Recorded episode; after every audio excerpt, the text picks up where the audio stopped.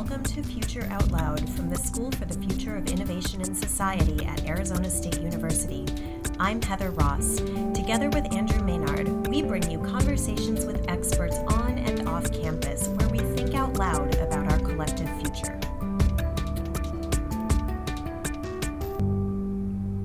In today's episode, Andrew told me about his recent trip to Waymo, where he rode in a level 4 autonomous vehicle. You may recall that we spoke about this recently with our colleague Di Bowman, and Andrew, shortly after that, had the opportunity to ride in a Waymo vehicle. Now, Waymo, as we discussed in the podcast, is part of Google or the parent company Alphabet that is exploring and developing autonomous vehicles.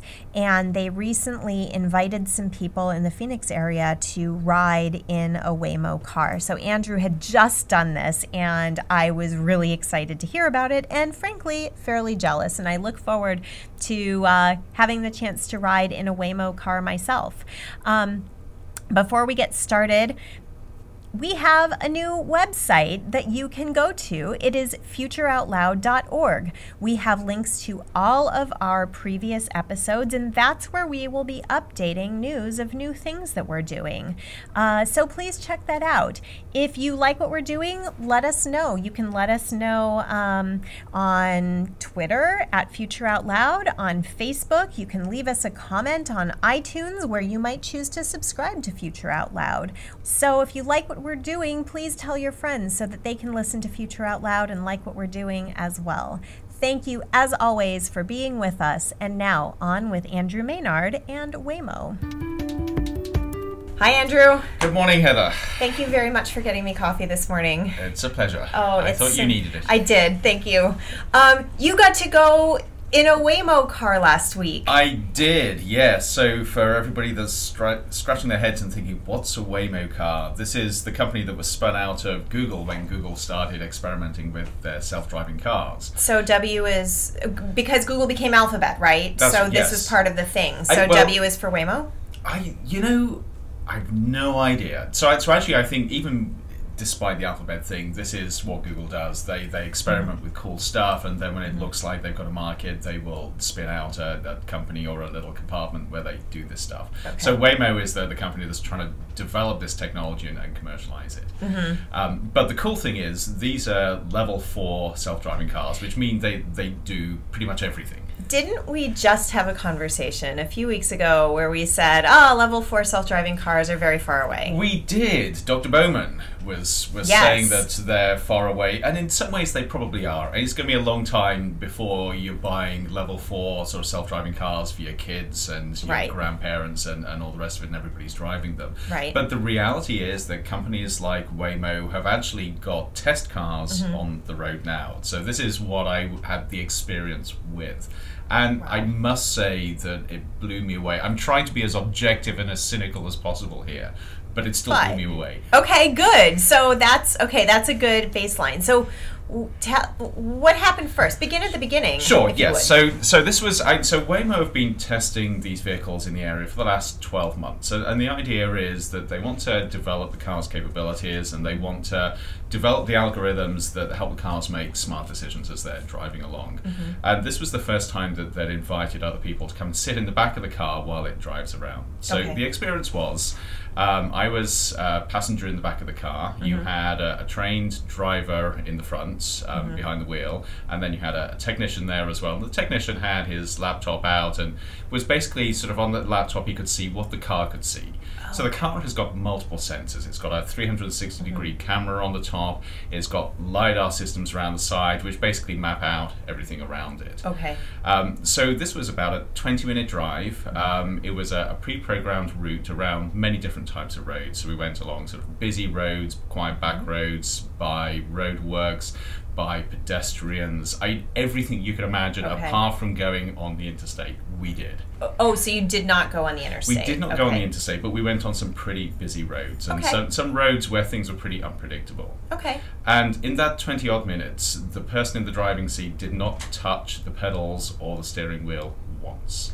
Wow. And so you were watching that. Yes. I'm guessing you were also watching the screens that the engineer had. Yes. Yes. Yes. And if you could back up for a half a second for people like me who don't know what LIDAR stands Yes. for, what does that mean? So lidar is uh essentially the same as radar, but using lasers. Hmm. So you have these lasers that scan the area and they um, measure the, the reflected light and they map Okay. out what the objects are in the area, including sort of what type of objects and how they're moving. Okay. So you okay. put all this into the, the computer, and the computer draws a map of the area, Mm-hmm. and it's a map that sort of must extend about two, three hundred yards in every direction. Okay. So effectively, it can see everything in three hundred and sixty degrees Mm-hmm. um, out to sort of several cars in front of you, and behind you, and, and to the side of you. And because it uses laser, well, how does it how does it know Yeah. what's happening? Like how can it see through things? So it's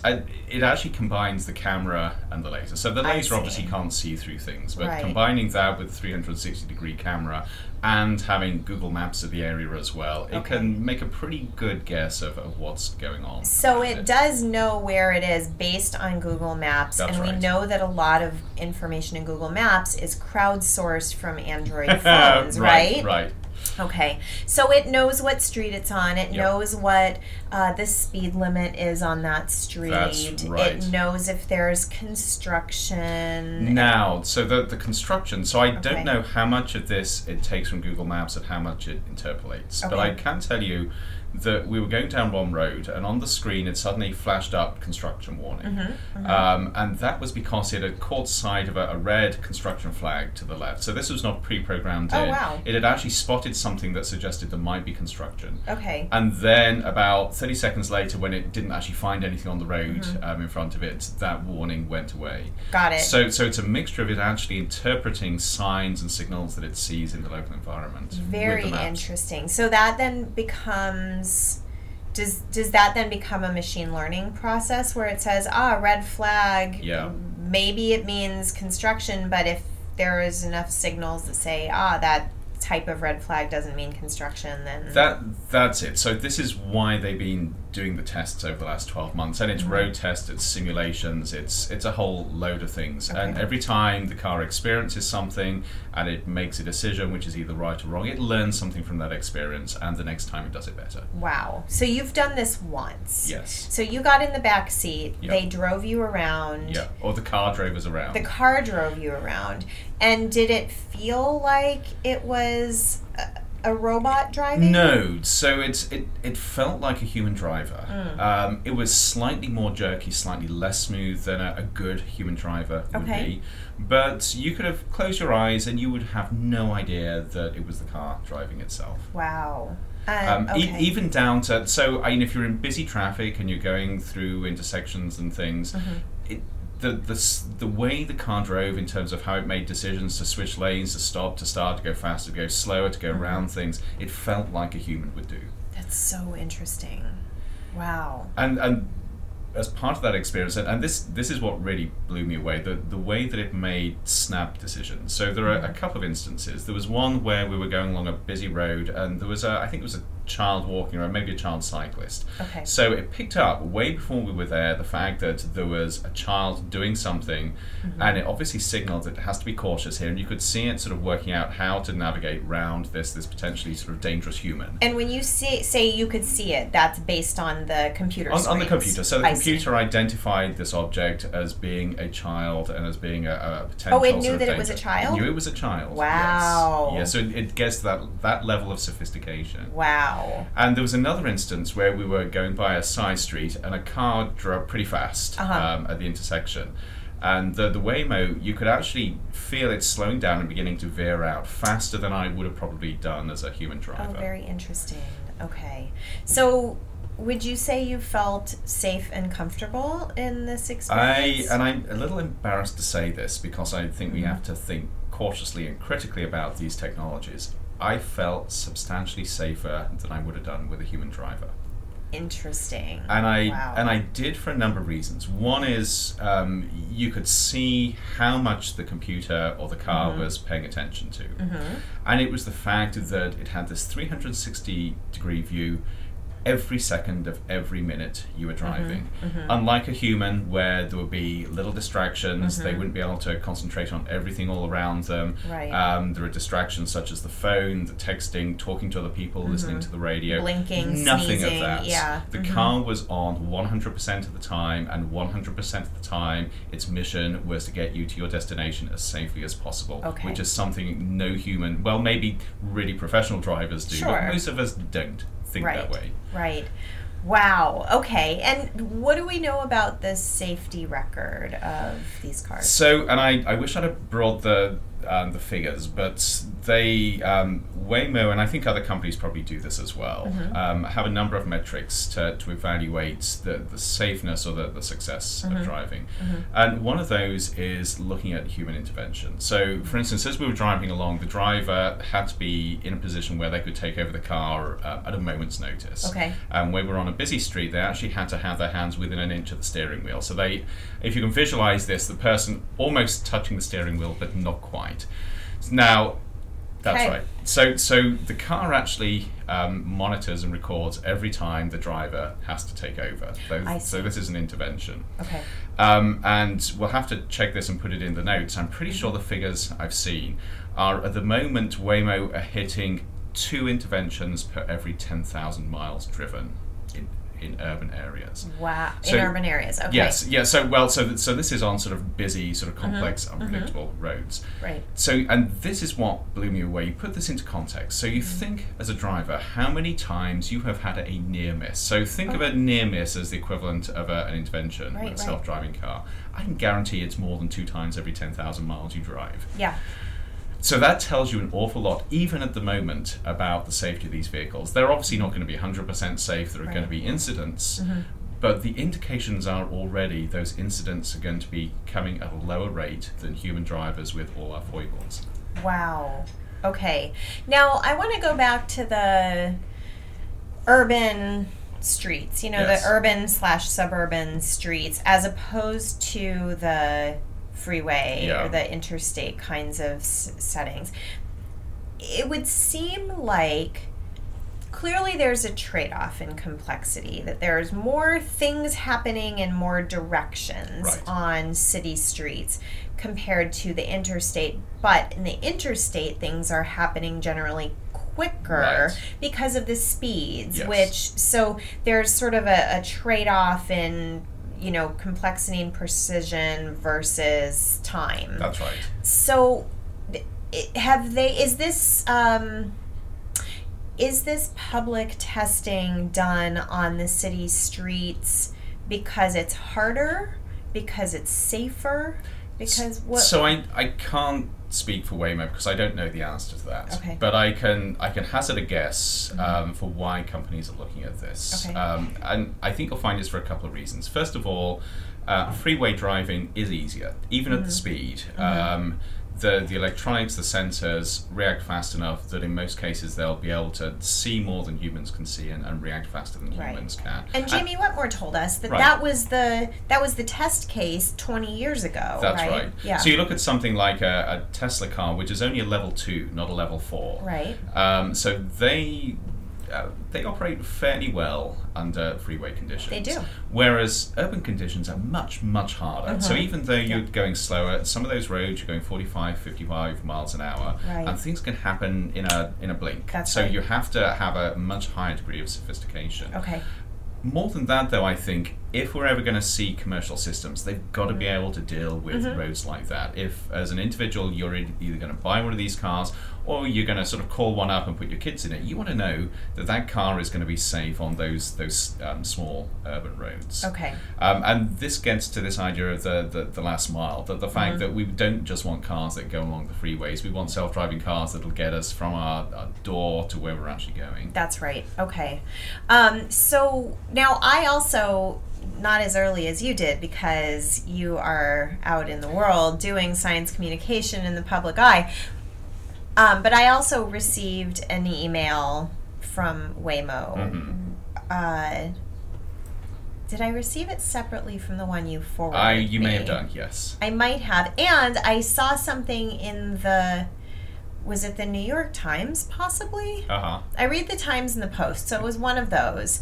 Um, and that, of course, now tips my worldview. So Right. now everybody knows. but um, I saw an article, too, that said Waymo is doing, you know, citizen whatever, show and tell. Right. Um, so, it, what is the reason for that? Yeah. So I, I spoke a little bit to the, the folks at Waymo Okay. about this. Um, and of course, this is a company that has a fiduciary duty to make a profit. Yes. So everything they do, at some point, it has to affect the bottom line in terms of profit. Right. And they're, they're upfront about that. But also, talking to the, the folks at, at Waymo, they're really, um, I would say, passionate about bringing a new technology to apply to, to transportation, whether that's public transportation, private transportation, whatever. They want to change the way we actually think about getting from A to B. Okay. Um, and you can see very clearly in their minds there's both a business model here, how do you do this and make a profit, but also there's a social model. How do you transform society in a better way while making profit? Sure. And so that, that to me was a very clear sort of push and a, a motivation here. I wonder if part of their motivation also is the recognition, and we've talked about this before, that really, if we're going to address safety, um, you know, with any of these uh, technologies, that the safest conditions are the conditions in which there are no more human drivers, Right, right? right. So in order, so they they have to accomplish some degree of reaching a tipping point. There are going to be several of those tipping Right. points, but are. they have to have. You can't have one Waymo car driving around. Something bad is going to happen to Right. it, and then that's going to, you know, be a public relations And, and disaster. this is this is part of the challenge, and this comes to what I do around risk innovation. Mm-hmm. You may just have one crash, but if somebody gets hurt, you have this whole public debate about Right. machine versus versus people. Well, it was that one of the the early Tesla crashes. Right. You remember, and it was like so hot because the bad, and then the battery. Did the battery explode or it just burned I very did, I, hot? batteries explode everywhere it seems. Of so, course, so yeah. was, but yeah. But um, yeah, and people said, "Oh, this is so much more dangerous. It Right. burns so much hotter." I don't know how anybody Sure. standing on the side of the road could measure that, but yeah, However, so so I think that that is something that Waymo and other companies in the space need to think about Mm-hmm. really carefully because public opinion can flip on a knife edge. yeah, On the other hand, I think we'll actually see something which is more akin to the introduction of iPods and the iPhone. And that is, as people get a taste for this technology, um, it's the desire to be part of it that totally swamps any fear of the technology or safety concerns. got it. Um, and I, you know, I don't know this, but I suspect that this is part of the thinking around these these public trials, Mm-hmm. because people get into one of these vehicles and they'll say, "I want this." Yeah. Um, don't talk to me about safety, though. To be fair, I think Google um, or Waymo are being very responsible in terms of thinking about the safety. Mm-hmm. I don't think at the end of the day that will dominate the public discussion. Well, if we believe in the way that innovation tends to spread, right? Yeah. Um, Rogers, right, is the had the curve with the early adopters, and then the sort of Right. late mass, and then the late adopters. That's right, yes, So yes. we're right in that that early That- that, that left-handed that very tail. early stage, yes, yeah, yes, yeah, yeah. But I, I guess the idea is to build the interest so that early Yeah. adopter curve will accelerate very quickly. That, that's right. But there's also a, a bigger picture here. So Mm-hmm. I think if we were just talking about cars and swapping out your, your sort of old Ford for a sort of a, a fancy new self-driving Waymo, um, it would be hard to sort of get up that curve. Mm-hmm. Um, but instead, um, companies in this space are thinking big. They're Mm-hmm. thinking conceptually about a way of developing transportation systems that go way beyond the individual car. Mm-hmm. So we're starting with the car, but now you can imagine you go from a car with a steering wheel that can drive itself Mm-hmm. to a car where you remove all those things, so you've just got a pod yeah. to a vehicle that you can just dial up if you want it. So Mm-hmm. um, five minutes, it'll be at your door and it'll take you somewhere. So you can have don't have ownership, to public transportation systems, Mm-hmm. where you have a fleet of these things um, that are part of a public transportation system that Mm-hmm. either come together as, as units to carry lots of people or separate out, to a technology that then becomes part of a public transportation infrastructure that can actually, unlike current systems, can get you straight from your door to Mm-hmm. where you're going all on public transportation. So that's the big thinking. Um, and certainly for companies like Waymo, the car is just the first foray into a much bigger strategy for transforming how we think about transportation. Okay. All right. And that's and that's where you can see there are there are likely to be multiple tipping points Yeah. where sort of 10, 20, 50 years from now we'll look back at, at this era with people behind their wheels in cars and think, what were we thinking? What were we thinking? Why did everybody need their own automobile? Right. That's crazy town. Right. Um, okay. All right.